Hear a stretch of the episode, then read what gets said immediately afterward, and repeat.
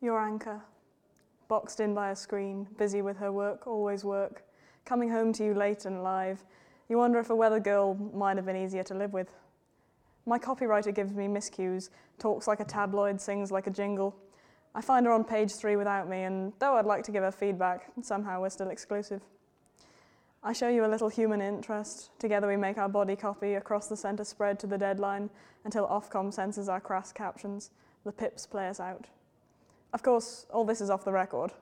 We cross-faded, reduced our bandwidth to one track, you and me. It's fun for an ad break, but we don't live like folks on TV.